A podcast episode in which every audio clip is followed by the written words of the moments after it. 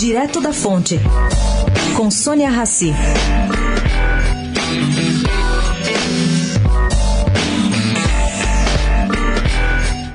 Com a urgência demandada pela extrema fragilidade das contas públicas, o Ministério da Economia tem criado medidas de estímulo ao consumo, como a liberação do FGTS, que será anunciada na quarta-feira, e a flexibilização do compulsório exigido dos bancos.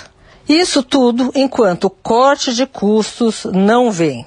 Bom, entretanto, o sistema financeiro não acredita nessa revitalização imediata baseada só nesse tipo de medida. Acha que se não vierem acompanhadas de uma redução de juros significativa, pouco vai mudar, quer dizer, ninguém vai sair comprando.